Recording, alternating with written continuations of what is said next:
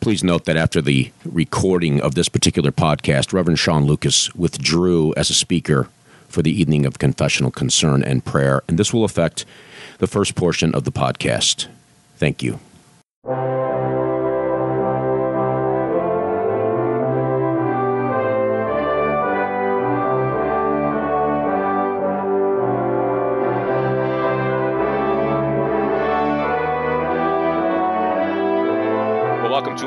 Edition of Confessing Our Hope, the podcast of Greenville Presbyterian Theological Seminary. As usual, I am your host, William Hill, and this is broadcast 81, March 12th, 2015. Today we're going to be talking with two men who have uh, begun, in, indeed, they began it last year, um, uh, a, a, particular I don't want to call it an outreach, but a particular th- uh, thing. They'll they'll explain that in a minute. But it's something that that, that PCA uh, members in the PCA, both teaching and ruling elders, can take advantage of before um, each General Assembly. It's something that began last year and uh, is continuing this year. It's called an evening of confessional concern and prayer, and I think both men would agree that the underscore there is prayer. And so we're going to be talking with Pastor Jeff Gleason and Pastor Ken Pierce, uh, uh, Pierce, um, both teaching elders in the Presbyterian Church in America, in just a few minutes about that particular subject. Let me just really fast. Everybody knows this stuff anyway, but if you're interested in more information about the seminary, you can find that at our website, gpts.edu, as well as the podcast, Confessing Our Hope com. Additionally, we've begun uh, rolling out a new website for Dr. Pipa, where much of his material and resources and writing is available free, as uh, of course, and that is Joseph josephpipa.com. So those are some resources, information that most people who listen to this podcast already knew, I'd say, anyway, and know all about it. Now, as I indicated, we're going to be talking with uh, Pastor Gleason and Pastor Pierce about this evening of confessional concern and prayer. Last year, about this time, we did a podcast to try to highlight and promote this um, this uh, work, this effort that they've put together. And so, guys, it's great to have you back on again to talk through this particular thing that you've started. What last year, I mm-hmm. think, and maybe one of you can uh, give the listeners how did this actually begin? I mean, what what was the genesis of it? I know you've done it once, and um, but how did it actually begin then? And how does it come together this year? Maybe give some specifics as to date, time, location, um, why and where, that kind of stuff.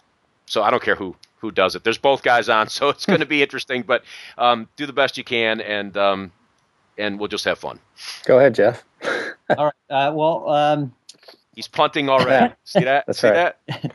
I want to uh, first thank you for, for having us on. I appreciate the opportunity to talk to uh, people about the evening of confessional concern and prayer.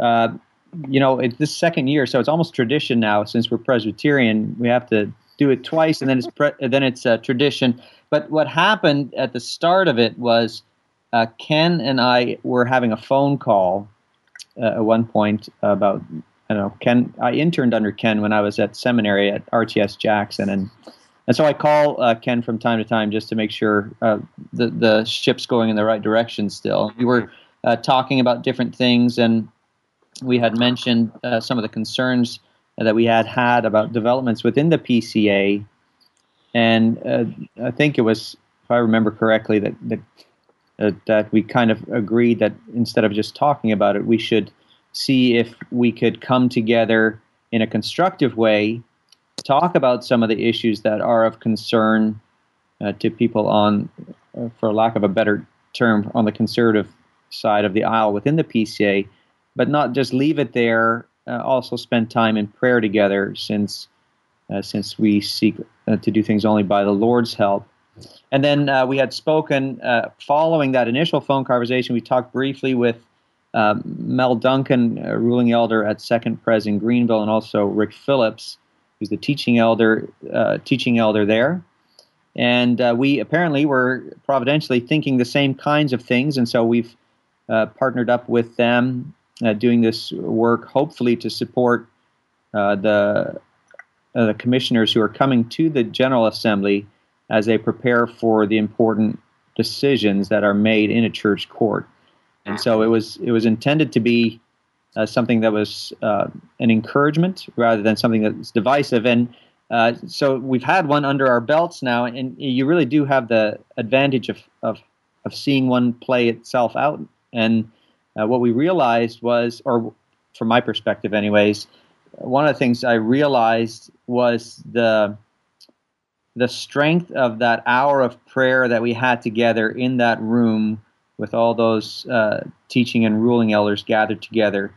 Um, you know, when you when you have time of prayer, it's something that settles and it's something that really gives peace in the soul prior to a meeting that can be disconcerting at times. Mm-hmm. And uh, I, I thought, in terms of looking back, yeah, the talks were beneficial and I think they were very helpful. I think all the presenters uh, did a, a, good job presenting the material clearly and, and helpfully so that uh, you could see the significance of some of the decisions that were being made at last General Assembly.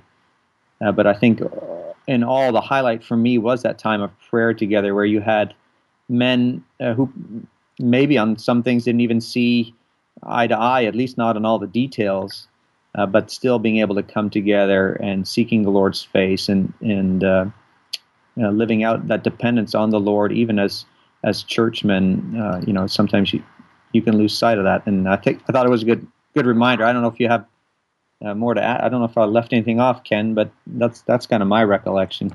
Right now, I think you covered it. But being a pastor, I've got to say something in addition. So, uh, no, I think it was. I think Jeff did a great job um, explaining it. I was thinking, you know, one of the things that gave uh, gave gave rise to it was, and I'm trying to remember the details of that conversation exactly, but that I felt like I had been caught off guard by the whole insider movement discussion, not even having any, any awareness of what it was, and all of a sudden here it is at the General Assembly, and that Mm-hmm. If teaching elders who are fairly attuned to what's going on are confused, what's your average ruling elder who may not, who doesn't have the time or the, you know, inclination necessarily to keep on top of every issue going on denominationally, is coming in General Assembly, not knowing anything about the issues that might come. How could we how could we mitigate that? And I think that was that was one of the goals is to be of service to the broader church, but to do it in a in a winsome way, uh, insofar as that's possible, not not uh, backing down from what we believe to be the truth or an assessment of where we think things are in the PCA, but to do it in a in a winsome way to keep it open so that anybody who wants to come can come. It's not a secret meeting. There's no caucusing going on. There's no behind the scenes machinations, even though some find that difficult to believe, but there's no there's no organizing going on. It's just a meeting of these are some issues that we think are facing the church. Here's some something food for thought about these things so that you're aware and then let's bring this before the lord because like jeff said uh, we could plan scheme and, and do everything all day long but if the lord withheld his blessing um, then it would be for naught so mm-hmm. yeah i mean that that's a great point and i'm, I'm glad you mentioned i know we, we last last year when we did this i think we went out of our way to make sure that people understood that um, that we're not that this this evening of confessional concern and prayer is not a secret club. It's not designed to kind of uh, run an undercurrent behind closed doors, but it is. It, and, and as I indicated in the opening, you know, it's about prayer. It's about seeking the Lord's face. He's the head of the church. We are under shepherds. We want to do what he would tell us to do and do it wisely with concern not only for the truth of the gospel but as well as for the benefit and, of our brothers and sisters and all of those people that that attend uh, in the PCA, not just the, the, ruling and teaching elders, but all the many, many thousands of members that are been given to fallen humanity, fallen human beings to lead and guide them. So, I mean, I'm glad you said that again. That's a very important element here. Just quickly now, you've you've had this once. So, what kind of feedback did you men receive, or did you receive feedback? Well, I think uh, we did receive uh, some feedback. There was um, most of it positive. Some of it was uh, critical, and we try to take that to heart and and um, amend as needed. Uh, but the overall structure we we concluded just by observing and from the feedback was sound and so we're following very much a similar format as we were as we did last year in terms of having several men speak to some issues uh, and then having some time to pray together with different men leading different sections of prayer. So uh, as part of the evening of confessional concern and prayer, the last hour is reserved for prayer, and we simply pray through the acts uh, acronym, you know, adoration, confession, thanksgiving, and supplication. And uh, we have different men who are who are leading those sections, and and um, hopefully hopefully it's edifying to the people. Uh, uh like uh, Ken said before, it's intentionally very open, and uh, you know if if your convictions are of a more progressive nature within the PCA, still encourage you to come and and and at least hear what your brothers of a more conservative stripe are saying. It is always helpful, I think, to hear somebody else uh, articulate their position. It keeps you from making straw men and, and from mm-hmm. demonizing people that, that really are uh, seeking to serve the Lord as, as, best they can. Yeah, that's a great reminder. And um, for both, for as it were, both sides. You know, I hate talking that way, but unfortunately, it's the climate we live in, and we have to do that, but uh, but it's good for both of us to remember, both sides to remember that it's important to understand what each other's saying before we critique it and deal with it fairly and charitably um, in this thing. Now, you did mention speakers, and and and so I guess I want to ask up front. So this is not a free for all. Mm. So you guys don't just have people come in the room and it's just chaos. Right. No, we, we uh, intentionally last year when we began thought in order to keep control sounds bad, but in order to keep some sort of civility and uh, mm-hmm. decorum being kind of the upper hand, we thought, it, it, and for it to be a presentation of like thoughtful, well thought out presentations, um, that we would assign the topics, and we try to pick people uh, who have kind of broader recognition in the church by and large that have that are known quantities uh, and then when it comes to leading the prayer times, pick guys who maybe aren't so well known to do that. But but when it comes to the topics themselves, uh, mm. uh, to have them presented in a kind of a thoughtful, thorough way, where they a prepared presentation versus a kind of off the cuff venting session was our was our goal. Yeah, that that's good and, and and it's helpful. Now, what what what do you would you say the balance is between the and we're going to talk about these four areas in a minute, but um, the balance between that and the time of prayer, would you say it's evenly balanced? Yeah, yeah. The the time. So we have um, four topics. Uh, have the men speak from ten to fifteen minutes on each topic, and so that's approximately an hour. I mean, keep in mind they're they're all teaching elders, so they're prone to going overtime. that never happens. the goal is that's an hour, and then to have an hour of prayer, and uh, it, and we do a little singing at the beginning, a little singing at the end, but that's the basic format. Yeah. Outstanding, outstanding. Now, we said it's not a free, or, we, you have said it's not a free for all. Um, it, it is structured and, and it's organized ahead of time, so so that it's mindful of other people's time as well. So the whole evening isn't just chaotically constructed. So you have, uh, at least on the Facebook page, um, as you did last year, you have four four areas this year. I don't remember what it was last year. I think it was five, but I'm getting old and my memory's not as good. Um, but this year you have four specifically, and so I guess the best thing to do, just for the help of the listeners who may be going to GA, both ruling and teaching elders, you're all welcome um, to go. It, it, um, but to give them some kind of background as to uh, the approach here, I guess the easiest thing to do is just to kind of step through these. I don't need to be exhaustive about any one of them, but just to kind of you know, sort of whet the appetite if that's the best way to do it. So it may be helpful too, just to think about it, when we had our, our conversation, put this together this year, we noticed that this is a, a somewhat of a down year in terms of overtures or controversial issues coming before the General Assembly. At least it was when we had our, that discussion.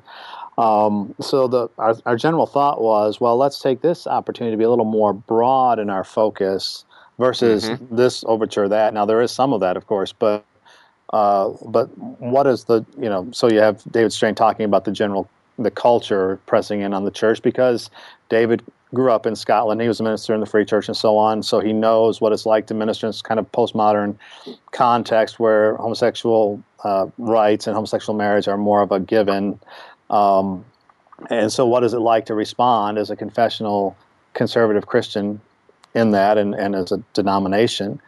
Uh, and, and so too, like in the denomination as a whole, uh, with with, uh, with Rick's observations of what he sees us as, where he sees us going, or, or what he mm-hmm. sees are the particular tensions. So we wanted a broader, you know, kind of a broader issue base for, uh, for lack of a better term.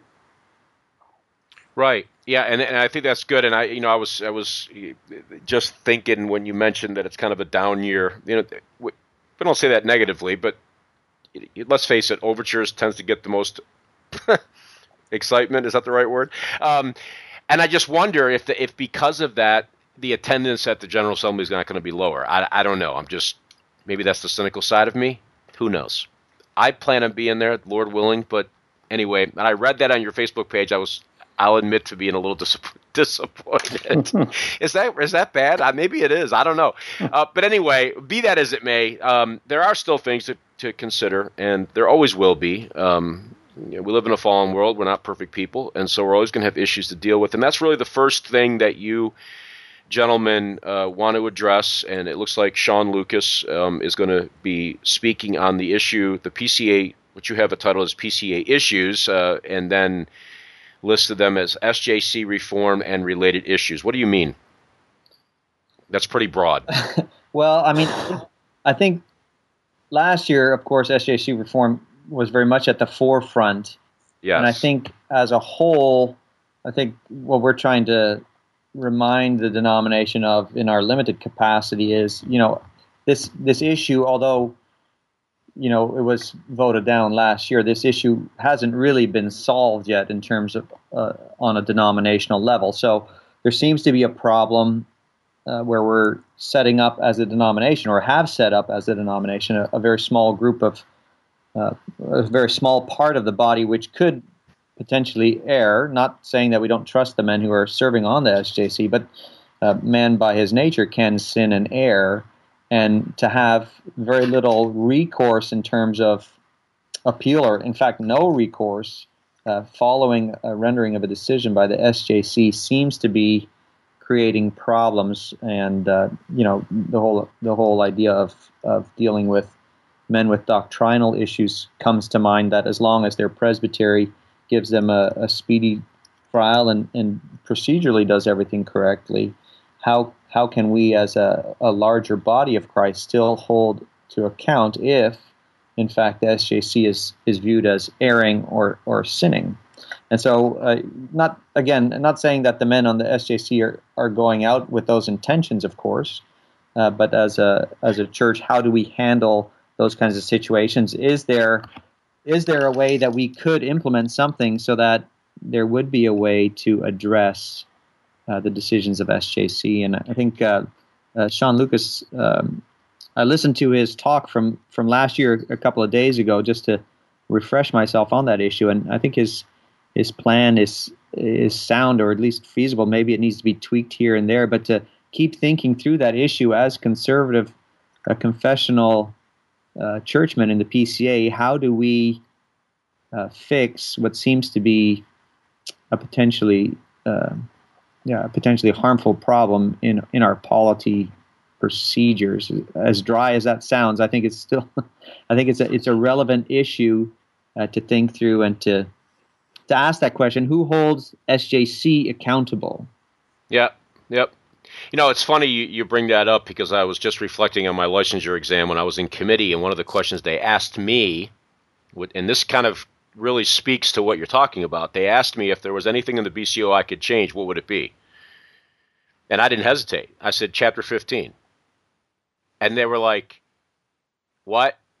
What's that? I mean, they were they were all digging out their BCOs because they had they, they didn't expect that at all. I'm sure that wasn't in even in their radar and they were all digging out their BCOs to see what does Chapter 15 have to do with, and it's this is the one of the the issues. Um, I was on overtures a couple years ago when that was the issue. There was four different overtures related to the SJC, its involvement, the, the, how the assembly responds to their decisions, and and the rules that have boxed us into certain circumstances, and how do we get past this? And none of the men in the committee, and with all due respect to them, they didn't even either understand what I meant by chapter 15 or I don't know what, what they were thinking, but I know they, they dug their BCOs out. That was, uh, it was interesting to me. Um, Yeah, yeah I, I, think, I, I, guess they expected something else.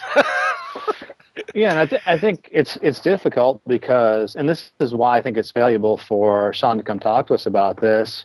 I mean, conservatives can differ over how or what ought to be reformed, and we saw that last year because Guy sure. Waters was presenting on a different topic, but he asked if he might respond to Sean, and he made the case for the way things are now, I, I believe. But uh, but there's a sense. I think the federal vision showed us there's a sense in which our polity is, is schizophrenic and broken. It's schizophrenic yep. because you have a whole denomination that in Memphis votes some, some overwhelming percentage to receive a study committee report that denounces the FV, right? And then when it comes to individual FV ministers, we pretty much determine that um, you know either the FV really doesn't exist, that nobody actually really believes it, or that somehow we're going to tolerate this thing that we've we've uh, already declared to be out of accord, uh, in a sense, not a creedal sense, but in the sense of the study committee report with the gospel, and it just woke up a lot of people, I think, to how the grassroots system of church courts, the weakness of that, if a presbytery decides to kind of close ranks around one of its ministers, but does everything procedurally correct, there's very little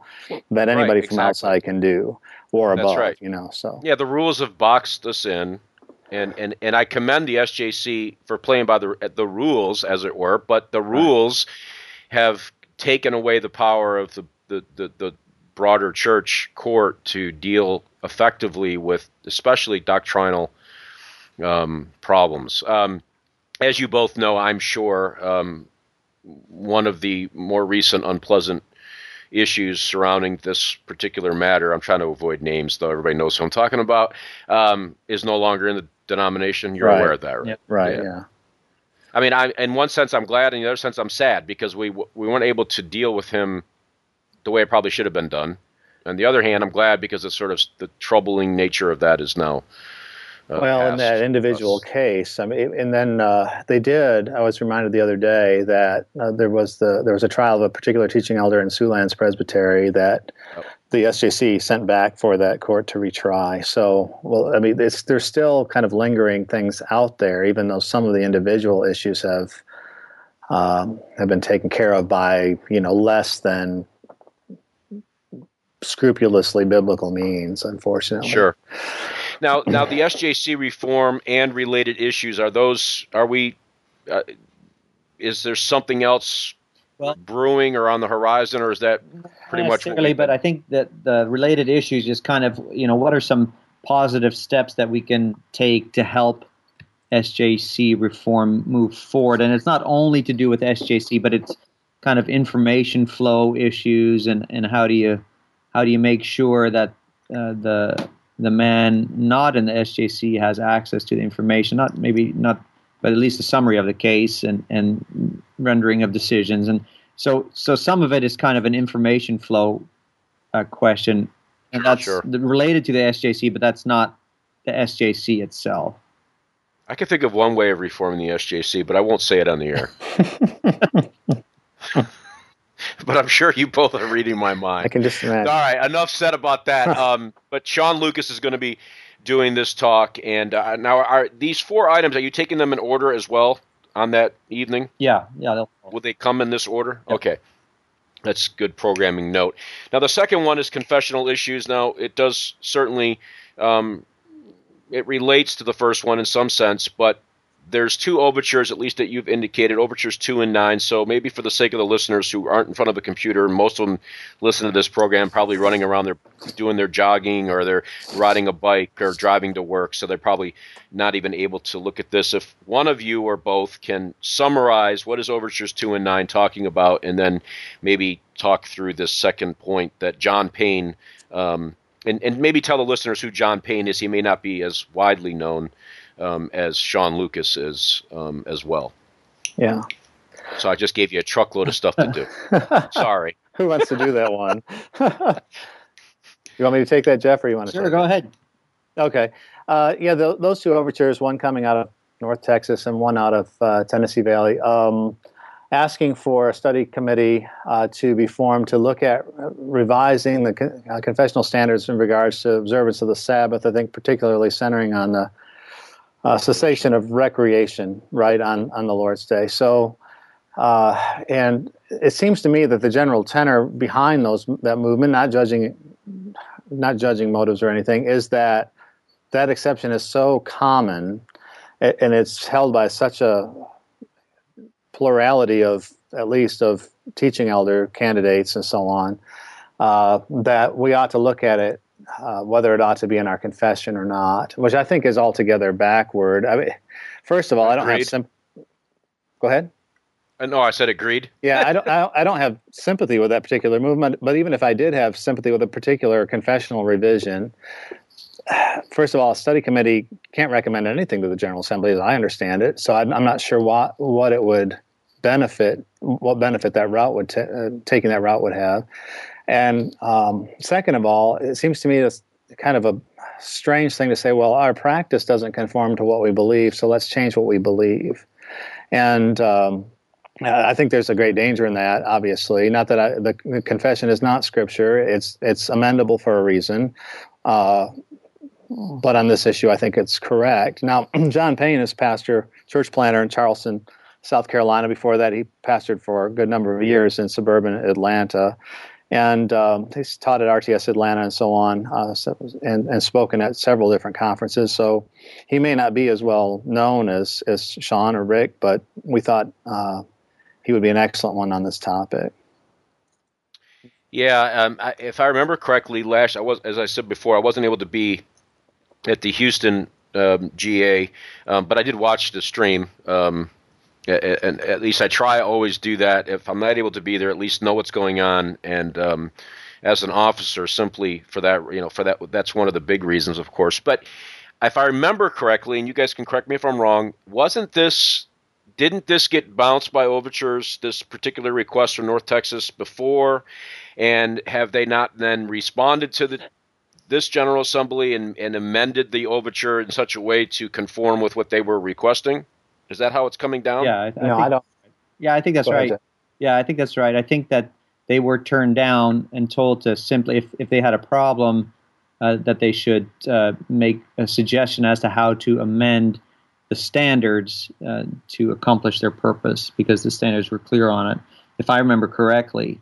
And I think uh, you know what Ken said about the approach is especially true of that the second overture where they don't even have kind of a an explanation except for their whereas statements, and the whereas statements seem to flow along the lines of, well, we don't practice this, so let's change the standards so we don't have to take exceptions. I think the Ninth Overture at least attempts to make a biblical argument for uh, for disagreement with the with the confessions and the larger and shorter catechism, specifically on the recreation uh, clauses.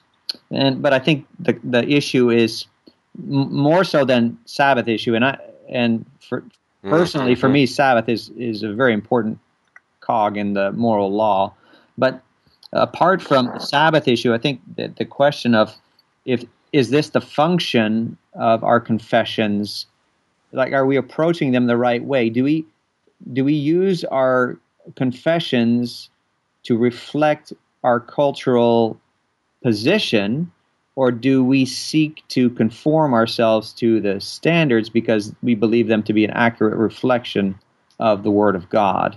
Mm-hmm. And so I think from a confessional perspective, I think we're asking the wrong question. I, instead of asking, should we change the confession? I think the better question to ask is, how is it that we have gone off course with the confession? Now, it, like mm-hmm. Ken said, the, the confessions are uh, not scripture, so they are open to be changed. Um, but I think to move those fence posts on the confessions, I think that requires a lot more introspection than, than we've thrown at this issue. Um, I think I think there's got to be a lot more self-examination within the denomination on this issue. Yeah. So, yeah. so, so, so if I were to summarize, I mean, you guys uh, certainly respond to this. Um, the issue then for this, the recreation clause, as it's commonly understood, um, and because so many men, as it were, I, I don't even know what that means. I mean, that how what does that mean? What percentage of presbyteries and men that come uh, are ordained in those presbyteries actually take exception to this. I don't know what those numbers are. Maybe somebody does. I don't know what they are. Um, but they seem to be asserting that that a great number of their men, anyway, um, in their little presbytery, whatever it is, out of the 81 other presbyteries, are taking this exception. So therefore, then, because it happens so often, let's change the confession to agree more with our practice. But but as I think you've said, that's upside down, really, right? If the Bible doesn't advocate this position, then yes, let's change it. Absolutely, I totally agree. Right. But if it does advocate this position, then we shouldn't change it. Correct.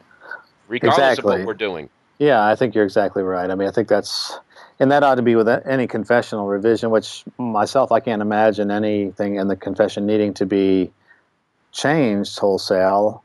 Uh, I can imagine particular instances where it might need to be added to because it doesn't address a particular mm-hmm. topic. I mean, I think that's probably what was in view in, in making it amendable in the first place. Not that we would shuttle particular fundamentals of the Reformed faith, but uh, and one that's often brought up is you know abortion, right? Because it just wasn't in the cultural cards when the confession was written sure. in. Now, should we? I'm not advocating that we should, but it's just an example of something that could be added at a certain point. Um, well, so let's let's gameplay this then. I mean, you guys are churchmen. Um, I already know the answer to this question before I ask it, but the listeners probably will not know. Uh, let's just gameplay this. The Overture Committee gets this. They they they recommend to the General Assembly to adopt this uh, overture, and um, so a study committee is erected. What's the timeline on that? Uh, that's a good question. Um, yeah. Let me just think about that. I think it was a. I think they said a year, but I but I read it weeks ago. So yeah, lots has happened since it's then. In the administrative committee uh, report, and I read it, but I I don't remember the numbers off the top of my head. So well, let's just say that it was a year. They come back to the forty. Was it the forty fourth General Assembly? Yeah, forty fourth next year. Not, not not this one coming up next month, but the one after that. And they recommended GA that we um, amend the confession to eradicate the recreation clause of Westminster 21. So what then? What what has to happen for that to be done? For it to actually be eradicated? Yeah, it's, for it to be uh, this is a presbytery exam, William. I'm trying to remember, but it's a, it's a, I think it's three quarters of the General Assembly. I mean, it's it's a super majority of, of the presbyteries and and a General Assembly and a subsequent General Assembly. Um, I can look it up. I have my BCO right here. While I'm looking it up, talk about something else. Well, But, you're uh, right. Before you look it up, yeah, it would it would be a super majority of that GA. Then it would take a supermajority of the presbyteries, and then another supermajority of this following General Assembly. Now, I I I mean I'm a cynical guy, but I got to tell you, I find that almost beyond even reasonable to think that three quarters of the 81 presbyteries would vote for this, and two subsequent, uh, previous and subsequent GA would do it too. I know the PCA's got is off the rails in some ways, but I'm not sure that we're there yet. I, right, and I think uh, Maybe just- maybe I'm wrong, but No, I think you're right, and I think part of it is just a general reticence not to tamper with the confession. People say we we don't need to change it, right? Uh, there's already an apparatus in place if you disagree with that particular clause for your presbytery to determine whether or not that's an allowable exception. So I, I think just that kind of inertia would be enough to keep it from passing. But then again, as we as you look at how things have happened in other denominations, history is not determinative, but it can instruct here. mhm. It, the reason, you know, a ball starts rolling at some point. And that's where I think people, well, we're just going to broach this idea. We're just going to get it out there for discussion, and then we'll we'll see if we can make it, you know, kind of build a groundswell for it. Not expecting the first first time to pass. Um, so that that would be my thought. I don't think it's got a prayer. I don't really think it'll come out of committee, but probably I could not. be wrong about that. But then- Yeah, it didn't make it. Then you also have the other purpose of the of what we're doing on that evening, the evening confession of concern and prayer, is not only um, to deal with issues in a in a short sighted way, but to take time to talk about these things openly and to make sure we understand the significance of perhaps something that uh, you. I mean, I think each generation loses sight and has its own weaknesses, and, and uh, you know what is our weakness as a generation? Maybe it's how we res- how we react to the confessional statements that we've been blessed with. Uh, I don't know. Right. Yeah. and I and I think you guys have already said this, and so we're just rehashing this in some sense. But the underlying concern I would have with the, these two overtures is not so much. Yes, I completely agree with the recreation clause. I am. I was asked in my licensure exam on the floor if I take any exceptions to the standards. I said no. I expected pushback from that. Frankly, I did. Yeah. I thought somebody was going to challenge me, and yeah. nobody did. And I was thankful for that because I didn't want to stand up there for another 20 minutes trying to explain why I don't. But, um, but I guess the underlying concern I would have is is the methodology that this overture sprang from. Right, but in all fairness, to Overture Nine, they do make a biblical, or they try to make a biblical yes. argument for Good. the changes uh, to the standards, and so so there. But Overture Two has nothing of that. But Overture Nine does make an attempt to include some biblical rationale uh, for why they're doing what they're doing, and it, it's based mostly around uh, uh, an understanding of Isaiah 58, turning your feet mm-hmm. aside from your own pleasures and delighting in the Lord on the Lord's day. And so they make their argument based around that. I'm, of course, I'm going to disagree with where they end up on it, but at least they're they're making an effort from to to justify their position from Scripture. And I think my my gut feeling is that the committee is probably going to say, I've you know, I've seen this exception taken in, at Cal- in Calvary Presbytery, I've seen it in other presbyteries taken, and I think the this is just my gut. Uh, I have no prophetic gifts whatsoever in this area. Uh, but I think they may just say, look, the presbyteries are fully able to determine uh, these types of exceptions. This has been an exception that some presbyteries will allow and some will not, and we should leave it in their hands. That's it. Right. I think, I, I, just, I think you're right.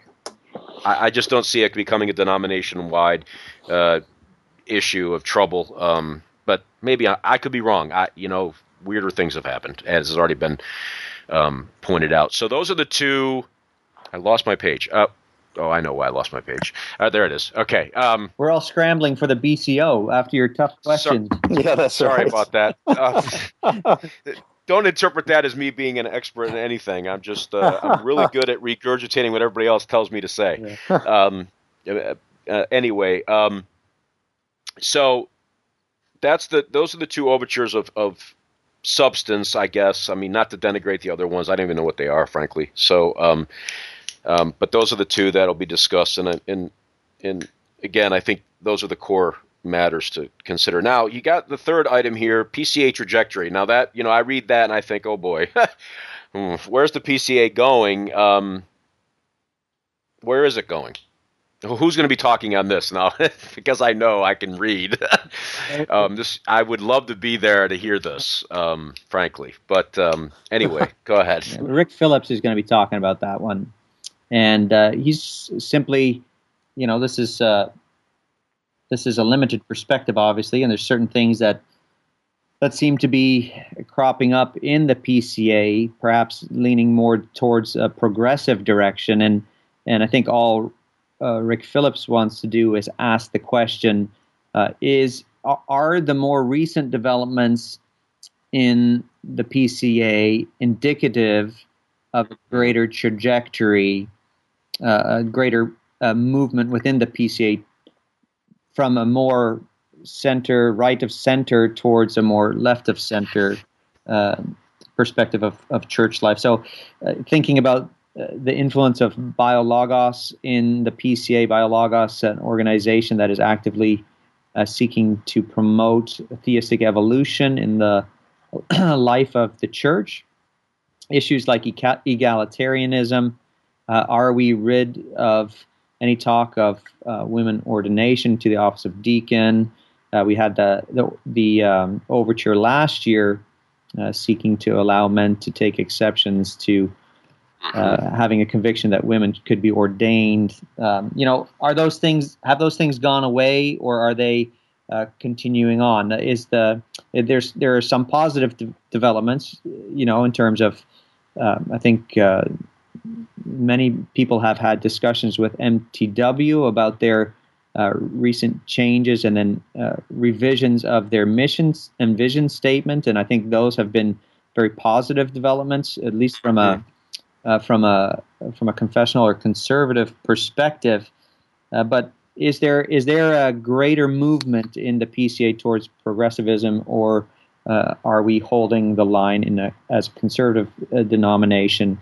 And I think he's just going to walk us through uh, the things that he's observing, and uh, and uh, and we'll, I think we'll benefit from it. he is very very he is very very clear in how he communicates, and he doesn't he doesn't he doesn't make you swim around the pond too much. He, he lets you know exactly where it's going to going to be. So I think uh, Rick will do a great job with that topic. Yeah, he's not. La- he doesn't lack in passion. No. He's definitely not boring. no, no. and and you usually know where where. Yeah, you're right. I won't say anymore. I'll get in trouble. Um, eh, so in this what's the the the the, uh, the goal really with that third element? Uh, you know, is it just an information thing, get people to think, or I'm just thinking, okay, is this more information? What's the purpose of it? Is it just kind of like like a State of the Union address? Well, well I, I think it's more than that. Um, okay. Yeah, I, I, think it's just important, kind of in a don't put too much on this word, but a sociological analysis of the PCA. Mm-hmm uh, particularly because it is an interesting time. I always thought, and in some senses it's been true, that having a denomination slightly to our left, that's the EPC, served as a, an escape valve for some of this, but that never i think i've been largely wrong about that it, seems like nobody's thinking or very few would think well i if i if my views of women in office change the EPC is a better fit for me than the PCA. It almost seems like there's a be, there's a motion out there to kind of change the PCA to reflect that. You see what I'm saying? Right, um, right. But at the same time, some of the more progressive congregations have left us. I mean, look at I mean, obviously City Church in San Francisco is in the news all over the place. Yep. Um, it went into the Reformed Church in America, and it not only went into the Reformed Church in America, it skated across the evangelical wing of that denomination right over to the left. Um, and then there's a church in uh, former church from Metro New, York, Metro New York too that believe joined the EPC. So some of the more progressive churches have kind of thrown in the towel. So I think it's important for us as as uh, confessionalists to realize not that we're not involved in a war with people we disagree with, but if we um, there are some certain signs that are hopeful signs, I think, in the denomination, and there are worrying signs, and it's important to keep those in check because I think the fault of the right is always, well, we're just going to take our chips and go. It's too late. We've gone off the cliff, and there's no coming back. And every time you do that, you lose, right? If yep. you're just willing to take your chips and go home and not fight, or view that every particular battle is is the equivalent of the war, and again, that's just an analogy, but um, then then you're never going to win anything. And so if you keep, you, you know, you keep your your people who are farther on the right keep getting dissatisfied and going somewhere else, there's no hope. But I think what Rick will say, and I'm, not trying to put words in his mouth or predict, he'll say, look, all is not lost here. There are troubling things, but uh, and there is a there's a quote unquote battle to be waged here. Mm. But we can hold the line. And like Jeff said, I mean, Lloyd Kim, the new MTW coordinator's responsiveness to the concerns of more confessional uh, brothers on, on some of the matters concerning the MTW mission statement and so on, I think is a good and hopeful sign of that. Um, I, I, would say, too, like, I remember the whole, I don't want to get into the national partnership too much, but the whole flap when that came to light a year or so ago. And uh, Tom Cannon, who's now the uh, coordinator of RUF, who's who would self-identify, I think, left of center, was willing to listen to the confessional folks and, and come out and against his own quote his own brethren and say uh, this is not right. The church should not be functioning secret societies. There should not be politicking behind the scenes. It's not right. So I think there's there are some hopeful signs too that need to be held before people who like myself, are tend to be pessimistic about the future of anything. So, you know, so I, I, just think I identify with that emotion. right, right. And I think that's just a kind of a built-in character trait of people who are, you know, conservative, and we need to be careful to mitigate that with. Wait a second, you know, we don't sure. lose all the time, and and Christ is still on the throne, and God is right. still at work. Why we not just want to throw in the towel and and leave? Uh, yep. Without having fought the good fight you know. Yeah, I mean, I, it, it, you, you remind me of conversations I've had with uh, men who have have are still in seminary or very early in their ministerial life, um, and they're younger men, and, and I and I say that for a purpose and underscore that there's men much older who have been waging this battle for much longer, who are still in there, and they want to jump over and go to another denomination. I won't mention the ones that I usually hear, right? And and and they don't they want to go because they don't want to be there's too many issues. It's just too complicated. It's too hard. It's uh, they've gone off the, the, PCA has gone off the rails here. They've gone off the rails here. They go, and I always remind try to remind them. I say, well, look, you know, I, I certainly understand your concerns, and I and I realize that you I can't bind your conscience on these matters. You have to prayerfully consider these things right. for yourself. But I said, I'm troubled by them too. I'm probably more troubled by them than you are. I've been in the PCA for 20 years. Mm-hmm. I said, but here's the thing that always sort of centers me a little bit. I said, I'll tell them, uh, if every conservative guy that's genuinely concerned about the, the state of the church uh, just left, where would the church be? Right. And they just kind of look at me, and I said, you know, in a lot, in a lot, in a large sense, the conservative, if you want to use that word, the conservative branch of the PCA is holding the moderates that are in the middle there. Mm-hmm. If without the conservatives, the tension of the conservative confess- guys, uh, the moderates are going to just fall topple over. Mm-hmm. Uh, and it's almost that tug of war is constantly going on. And and I said, so you know, in God's providence, I'm in the PCA, and I don't like what's going on in some areas, uh, but uh, we haven't apostatized yet, um, and I pray we never do. Um, but um, that that's uh, that just try to, at least for me keeps me centered. Um, uh, yeah, I, I, go to GAs and I leave and I'm thinking I get oh why did I go? I'm just aggravated. But right. you know, and it happens. But but remember, as you said, we're not the head of the church. We're just to be faithful in it to the best of our ability. So. Right. Um, and so I think that's a great perspective. You know, that, that given the trajectory, help us think through things, help us pray through these things more carefully. And in fact, you do these four sessions before prayer. So now it's informed. Not only is it prayer for the denomination and for the General Assembly, but it's informed prayer about matters that are in front of us. So, you know, I commend you for having this, but you do have the right guy doing it, I think. yeah, yeah, uh, yeah. Um, I've had many private convers, uh, uh, well, numerous private conversations with with Pastor Phillips about some of these things too, and yeah, he, he's he's clearly thought through them. Uh, I think very very well. Um, and then of course you have the fourth item. I, do you have any more to say on that before I move on? No, I mean I think it's just a summary of, of why we're doing what we're doing, right? Yeah. Not to yep. not to pout, but to, nope. to be proactive and positive. And, and be informed. You know, we're not Congress. We don't pass things at General Assembly because, and then we'll figure out what's in it after the fact. Um, we, we, should come to the assembly or any court, you know, out session meetings, presbytery, the General Assembly, we should be informed. Um, that's been one of my complaints, I think, with GA is that we get the documentation way too late and it's too difficult to weed through. And now you want me to make decisions based on what I've barely looked at. Right, um, with very not because I don't want to. Right. Right. Yeah. Not because I don't want to, but because I don't have time because I get it a week ahead or or, right. or a day ahead. Um, yeah. But anyway, that's another subject for another day.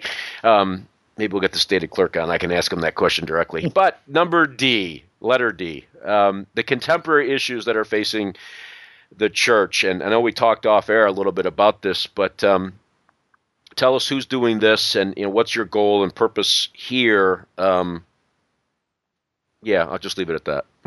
I'm sure this will generate conversation anyway. Yeah. Well, so whoever. Okay, uh, David Strain is the minister at First Presbyterian Church here in Jackson. He followed Ligon Duncan there. He was uh, evening preacher while Ligon was still senior pastor there, and then succeeded him as pastor.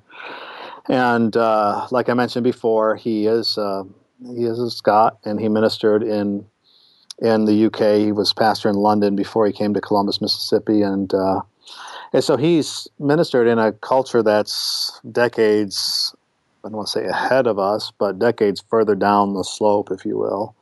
And so I think David will bring a, an interesting perspective as to how to be a faithful Christian within a culture that is post Christian and therefore anti Christian, that views or that we think or we thought was going to view Christianity as a private matter that as long as it didn't enter the public square could believe what it wanted. But I think that the whole homosexual marriage debate is showing us that that isn't true. I mean that this is not going to stop at the doors of the church. It's going to invade the walls of the church and cost individual congregations and maybe denominations dearly for standing up for biblical uh, marriage, biblical manhood and womanhood in general. So David will just just from his own particular experience, I, I think and also yeah because he's he's ministered in a different context he'll bring a different perspective than the one we've probably all just imbibed from talk radio so i think he'll have a very unique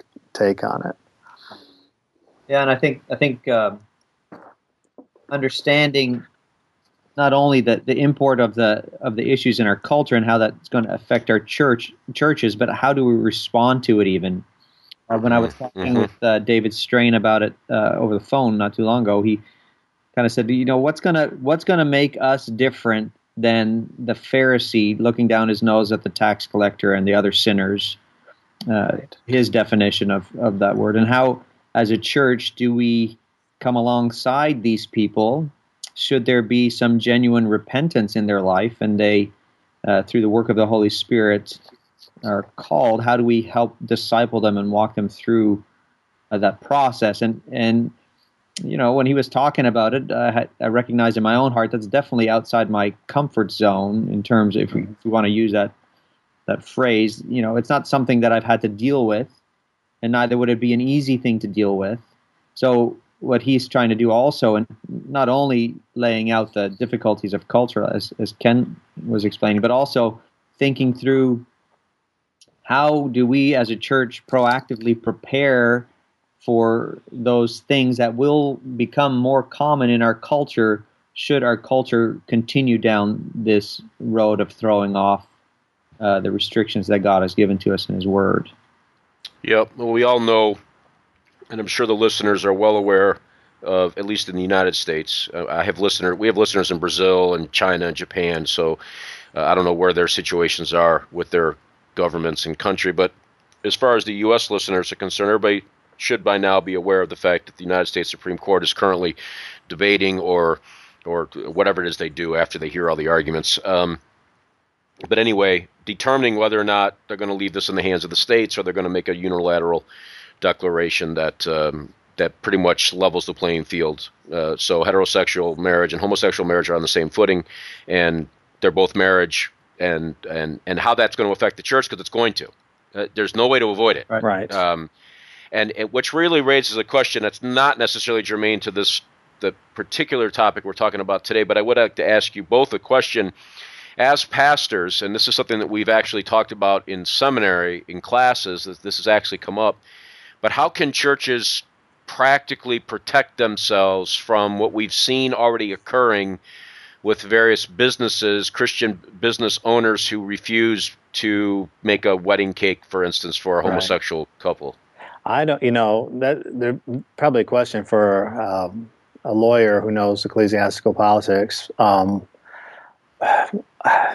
can you not foresee a time when we'll just have to surrender tax exempt status? That's a relatively small thing, I think, yeah, in the grand sure. scheme of things, but it's coming. And things like incorporation and so on will probably go by the wayside too. The question is, you know, will that ever be enough? Uh, the answer, you know, given what we know about history and how Satan works and reading the book of Revelation, not not in any kind of pre-tribulational sense, but just is always no. I mean, there's never enough. Satan's never satisfied, right? So it's always there's always going to be a place we have to stand and and stand firm and say, uh, whatever the cost, we're going to uphold this the the matter of the truth of the Word of God on this particular issue. Um, yeah, I think there's. I had another thought, but it's it's flown out of my head. Um, anyway, and, and and I think I think to as pastors set before the congregation the significance of prayer uh, mm. in, in, response to this issue. Yeah, I mean, I think there's definitely things we need to do uh, for protection or whatever. And and Ken uh, Ken knows way more about that than I do, apparently, from from his answer. uh, I don't know. but I do think I do think that that you got to start with prayer. You got to start with uh, laying that issue before the Lord and, and just pleading with Him for His protection over His church. And if yep. if in His providence He says no, you you you have to suffer that uh, for for this time. Just believe that it, what it says in Scripture that that suffering produces endurance, and endurance produces character, and character produces hope, and hope doesn't yep. put us to shame. So, uh, so it's not as uh, it's not as, as bleak as as uh, as it can seem at, at times if we keep that perspective. Right. Yeah, yeah we haven't uh, we haven't lost at all. Just if this if the U.S. Supreme Court says, you know, goes in the opposite direction, which we hope it would. Um, you know, I'm comforted by the Book of Acts when I see the, the amount of persecution that went on in the early church, and how the gospel flourished. Yeah uh, tremendously in it. Um, if that's God's choosing, his his you know, let's face it, the United States has been sitting pretty happy, and the church in the United States has been fat and happy for a long time, and we've been pretty we've been left alone. I mean, by and large, I mean, let's just be honest. It's, we've been left alone. There's been pockets of this or that, but the reality is we've been left alone to pretty much operate um, however we thought was proper and right ecclesiastically. Uh, but it seems like anyway, unless God intervenes providentially, uh, those days are changing. And, right. Um, and I think we're going to face it inside the church, not necessarily. Well, again, right. That's a great this, point. But That's homosexual marriage. But what about like you you said earlier on, and, uh, and Jeff mentioned too about David is how do you minister to people with homosexual inclination? How do you regard that particular inclination? Um, and, and there's obviously a variety of opinion out there on that. I think there's general consensus in the PCA that homosexual activity and homosexual lust are sinful, but when it comes to matter of how fixed is the sexual orientation? Does an orientation itself count as sin? Those sorts of questions are just starting to be asked now. Not you know those those other denominations have asked those before us.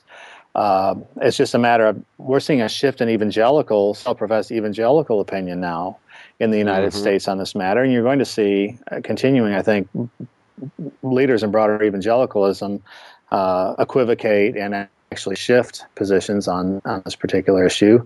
Um, how what's it going to look like for us? And especially, I think the cultural pressure in the southeast, you don't experience this near as much, at least in most of the southeast, Atlanta or New Orleans exceptions. But um, as as people ministering in in the you know, New York, Boston, uh, mm-hmm. Ivy League towns on campuses, they're going to be, they are faced with this in a much more pressing way than we are. And the question is going to be are we willing to forego any kind of cultural acceptance to stand for the truth of the Word of God? Or, or are we going to try to throw up so throw over so much ballast that we can try to keep the ship afloat culturally and that's always the temptation for the church how how little do we have to continue to believe to be Christian? How how close can we get to the culture? And, I, just being honest, that's just the pressure that's on us. So, yep. Um, and we'd like to think, well, we won't capitulate to that, but it, it, it becomes much more difficult when it's, um, you know, it's a matter of the, the pressing matter that you have to decide at that particular moment. Yeah, I, I you know, those are great insights, and I think um, you know, practically we were we were talking about this in class, this particular issue, and um, we asked Dr. Pipa, um, you know, how you know this is not something when you were pastoring you even had to think about. Um, you know, as far as what if a, a, homosexual couple comes to my comes to the church door, bangs on my office door, and says, "We want you to marry us." He goes, Well, obviously you can't. I said, Well, obviously I can't. I, I, mean, I would like to think that the Lord would give me enough grace to tell them the reason. But right. I said, But but how do we, you know, then they turn around and they sue us, uh, which is, it, it seems, I think, proven at this point that they're actually de- doing that on purpose. They're deliberately trying sure. to find those sure. opportunities. Now, I, I said, I said, how do you, how does a church protect itself? He says, well, look, number one, it's important for the sessions of each church to have a clear written policy as to who you will allow to use your facilities for marriage.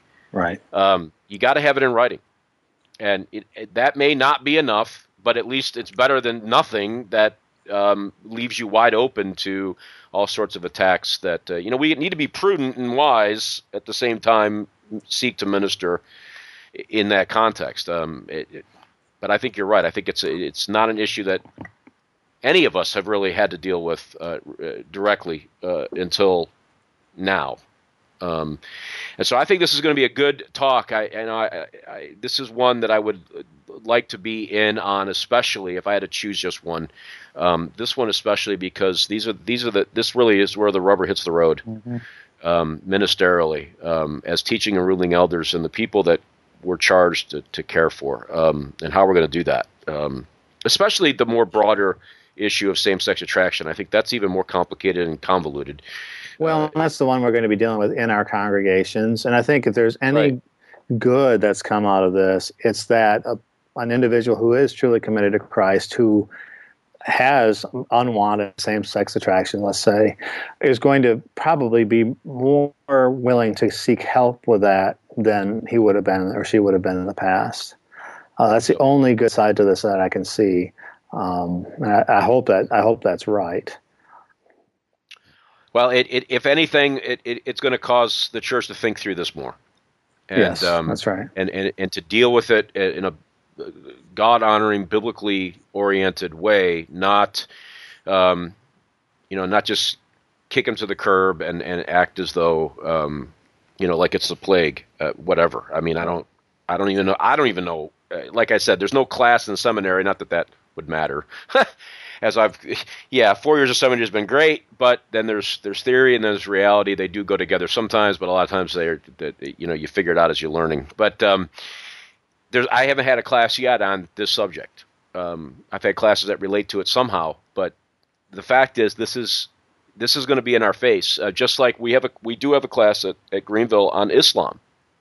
Mm-hmm. We have mm-hmm. it's an entire class just on, on, on Islam and and the influence of the Muslim um, uh, worldview. And why? Why do we have it? Well, because it's in our face. It's it's a big deal, and maybe it, it needs to be a course of study within another course. Um, to deal more you know, how do we how do we respond to this i mean as christians we have the truth we have the answer it's the gospel but how are we going to get that to these people that already hate our guts I mean, let's just call it, say what it is. They don't right. like us because we're Christians, and they know what the Bible says, right? Because it's written on their heart. And so, what are they going to do? They're going to hate on us, and that's how do we love them? That's the question. And, I, and so, I think that's going to be a really good talk. Um, and I mean, I could do a whole podcast just on this subject, mm. frankly, but um, it's uh, and probably needs to be done more and more in, in future days. Well, we've we've got to the end of the, the four items anyway, and it's been I, I think it's been very good discussion, um, and it's really a taste of what this will generate. I think um, after you have these discussions, which really prompts a question: after last year's, was there a, was there, to your knowledge anyway, or did you witness or observe um, more one-on-one individual conversations or groups of conversations as a result of the things that were brought up? Well, I, I didn't witness it personally, but I'm going to just assume because I'm optimistic by nature that there were tons of them. You're such an anomaly. That's great. it's always good to have one optimist in the bunch. Well, I'll you tell know? you what. One of the things that came, I did notice people talking afterward and so on, and making connections. Maybe they hadn't met folks before, and I think it does encourage people to know that they're not alone. If they maybe in presbyteries where they feel like they're on the far right fringe and, and and everything's stacked against them, to know that they're not alone is helpful, and that these people are not, you know, that these are loving, normal people um, and that also I opened up a door for me with, for a discussion with a guy from the other side where we just got together, coffee and so on, and just got to know each other, and, and we're able to talk through some of those concerns in a way without horns and without teeth, and uh, uh, that I think is a, is also a helpful thing uh, because, like you said, it's easier it's easy to caricature things if you, yep. um, you know, if you're not face to face, and so we do. We really to encourage anybody from wherever he, one perceives himself to be in the spectrum of the PCA or uh, it, to come and to uh, to listen and to pray. You know. Um, yeah, there's not going to be a separate seating section for those who don't agree. right. you know, like the old school Presbyterians in the North, where they shove the new side, old the new light guys in the back of the room or whatever. Right, it's not yeah. like that. Not a, um, and I think, uh, I mean, for Ken's point, I mean, I was joking earlier on, but you know, I think that that time of prayer really is that unifier. Uh, yep. in, in that process, even if you're listening to four talks that you think the guys got it all wrong, when you come on your knees to the Lord together, it really is um, yeah, it, it was something uh, to be part of last year. It was a real privilege. So. Well, that's a great way to conclude um, with an encouraging element to this, and, and again, I think all involved would say, uh, come if you love Christ Church and want to understand some of the things, both sides. That's okay, um, but but the emphasis, as I said in the very beginning, is on this issue of prayer. Mm-hmm. The church is where it's at, maybe because we haven't prayed enough, and, and maybe we and we always need to pray more. I mean, I don't think anybody would deny that. Uh, we need to pray more. Um, we are where we are for lack of it, maybe, or whatever the case may be. But prayer, we need to pray. Prayer works. It does things. It accomplishes things. So says the scriptures. Where are you meeting? Because we haven't talked about that. well, we're scheduled to meet on June the eighth. Okay. At the Chattanooga Convention Center, uh, ballroom. That's H. a Monday. That's a Monday, it's right? a Monday, and it's in Ballroom okay. H uh, from seven to nine p.m. And uh, you know, there's no reserved seating or anything like that, but we we are asking people to RSVP uh, so that we can know kind of the numbers that we should expect in terms of seating that needs to be laid out. And then also, I don't know if it would be possible. I know in the past you've on some of your podcasts you've listed some information with the podcast. I don't know if I can include a link or a, the email address that people can RSVP to. Yep, I'll put that in. Because there's nothing worse than somebody trying to spell an email address on when you're listening to a podcast and trying to yeah, and they're probably driving down yeah, the road anyway, and, and and next thing you know, you're they're they've crashed into a pole right. because they're trying to uh, because they're so excited about being there. They just they just got to get this down. Exactly. You know, they, they, don't realize that they can always listen to it again. Right. but it, it, I'll give the email address for those who might be sitting at their desk. Um, it's cliffwoodpca at cliffwoodpca.com. Sure. So just remember CliffwoodPCA. That's all you got to remember. yeah, right. Okay, yeah. and the at symbol you got the rest of it. It's dot .com. So um, Cliffwood PCA at CliffwoodPCA.com. So there's the information, but I will have that under the um, the announcement when I release this um, on Friday. So people will be listening to it on Friday and beyond. Um, that'll be on the website as well. So you can click on that. It'll open your email program. You can send, hey, I'm going to be there and I uh, can't wait. I'm all excited. I listened to the podcast and it just got me really revved up. okay, well, maybe you won't say all that. But anyway, um, but again, I think all involved would encourage everyone, ruling, teaching elders that are going to be at the General Assembly to um, take advantage of these um, these things, and especially the idea that praying together as officers in the church Christ's officers praying together before him, humbling themselves, submitting to his rule and reign. He is the head of the church. And um, it does. I think you're right. I, how can you pray rightly with animosity right. or, or angst or frustration? Right. You know, it's um, it's a great, great thing, and I'm glad the Lord has brought this together uh, last year, now this year, and, and, Lord willing, in years to come. Um, perhaps it'll be the it'll be one of the ways, at least, that the Lord helps all of us think through some of these things more, more clearly. Any concluding remarks from either one of you esteemed gentlemen? No, I mean, for me, I just would love to see as many people as possible come, and and uh, I just pray and trust that the Lord will use it for His own glory. Fantastic. Mm-hmm. Any other comments? No, I think we've covered it all. No. yeah, and then some, and then some. As That's right. as podcasts are want to do, are, are, are uh, tend to do. They get a little tangential, but that's okay. Um, it keeps things exciting and informative and moving along. So, gentlemen, I appreciate your time, and uh, I know you're busy pastors, and um, but we're also on this side at seminary uh, level um, at Greenville Seminary, and and what we're trying to do there, um, very confessional Presbyterian school. Um, people know where we stand. Um, it's not a secret, and um, but we're really excited about this as well, and glad to help promote this in the right sense of that word promote. Um, but put the word out and get the information in people's hands. you know, they may not have Facebook, so they don't know. They're probably better off they don't. So. I know you're both on Facebook, so am I. Um, but well, sometimes I wish I wasn't. Anyway, um, but that's another subject for another day. But thank you, gentlemen, for being on, and um, I do appreciate you know, your, the answers and in, in, in, talking about this subject. Thank you. Oh, you're welcome. Thanks for having us. You bet. Hold on the line just a second. Let me just wrap things up. Normally, at this point in the discussion, I'll tell people what's coming up, and I usually also say I have no idea. So if you want to know, uh, like I want to know, uh, go to the website confessingourhope.com, and usually I have the list updated uh, as to what to expect in weeks ahead. Um, we're coming into the summer months, and that means less school for me, and I can give more attention to this um, on top of other things, but I can give more attention to it. And so look for some very good discussions. Uh, just for instance, I'll be talking with Ryan McGraw um, on a little booklet he put out on corporate prayer and preaching and how they relate and go together. Um, I read it just the other day and um, was very encouraged and edified by it. So I'll be talking with him on that subject, and and I have other things in the works. So the website is really the best place to get the information. Um, confessingourhope.com. So until then, whenever that then is, we do thank you for listening to this particular edition of Confessing Our Hope, the podcast of Greenville Presbyterian Theological Seminary. And God bless.